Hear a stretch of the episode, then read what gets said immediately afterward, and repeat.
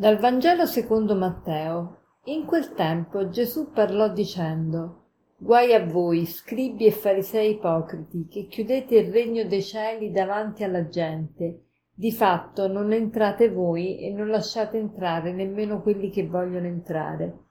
Guai a voi, scribi e farisei ipocriti, che percorrete il mare e la terra per fare un solo proselito, e quando lo è divenuto lo rendete degno della genna due volte più di voi. Guai a voi, guide cieche, che dite se uno giura per il tempio non conta nulla, se invece uno giura per l'oro del, l'oro del tempio resta obbligato. Oggi il Signore si esprime con questi guai a voi, guai a voi scribi e farisei, e può darsi che in questo guai a voi ci rientriamo anche noi.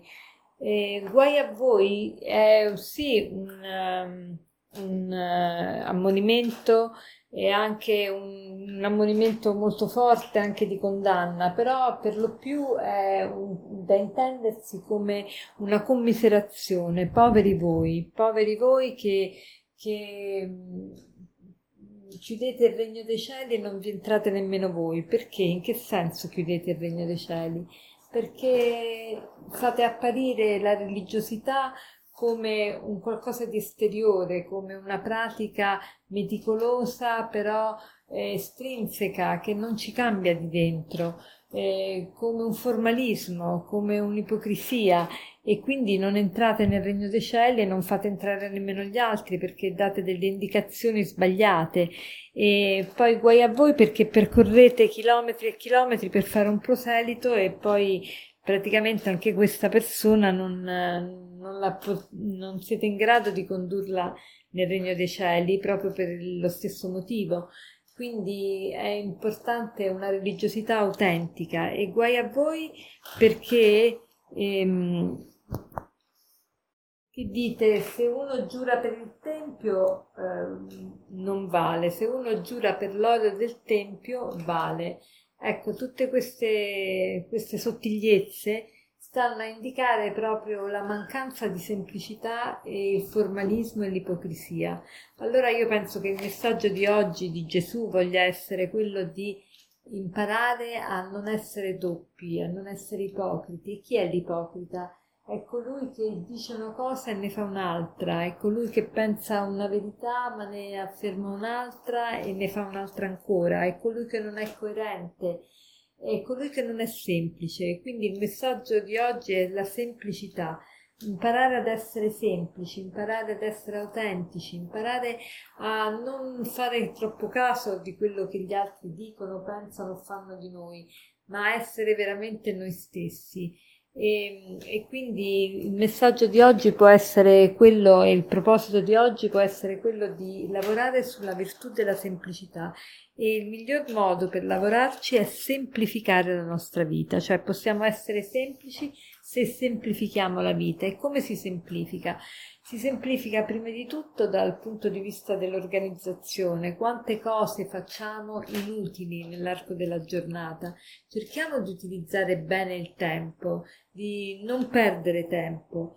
E dovremmo scrivere le attività che facciamo e magari scriverle per noi stessi, se ci vergogniamo a darle a qualcuno, diamole a noi stessi, però scriviamo dall'A alla Z quello che facciamo dalla mattina alla sera e vediamo come possiamo semplificare, come possiamo rendere la nostra vita più eh, utile agli altri e più, eh, più, proficua per noi stessi e per gli, per gli altri.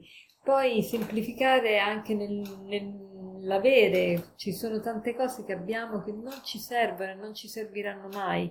Allora è facile dar via quello che non ci piace o quello che ci ingombra. Dovremmo imparare a dar via anche ciò che eh, potrebbe essere più utile e ne farebbe maggior uso e miglior uso un'altra persona.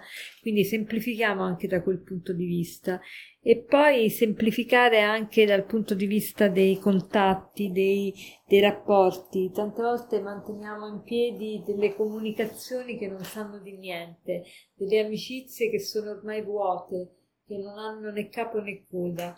Allora semplifichiamo, semplifichiamo il nostro orario, semplifichiamo la, il nostro stile di vita, il nostro modo di mangiare, il nostro modo eh, di condurre l'esistenza e semplifichiamo anche nostri, le nostre relazioni. E, mm, e vorrei sensibilizzarvi anche a, a, proprio sempre in vista di questa semplificazione a fare qualcosa e chiedere al Signore proprio la luce per capire che cosa possiamo fare per la situazione mondiale, soprattutto l'Afghanistan è in una situazione veramente orribile e ciascuno di noi può fare qualcosa e dobbiamo domandarci nella preghiera, Signore, illuminami perché capisca che cosa posso fare per, questi, per questo popolo. Eh, stanno nascendo tante iniziative, quindi informiamoci, teniamo gli occhi aperti, preghiamo sicuramente per queste popolazioni, preghiamo con i bambini, insieme ai bambini, informiamoci e informiamoli perché è un dovere morale proprio quello di eh, sovvenire a, a, tutta l'umanità e non soltanto al nostro orticello. E per concludere vorrei citarvi questa aforisma che dice nella vita spirituale crescere significa semplificare e semplificarsi. Buona giornata.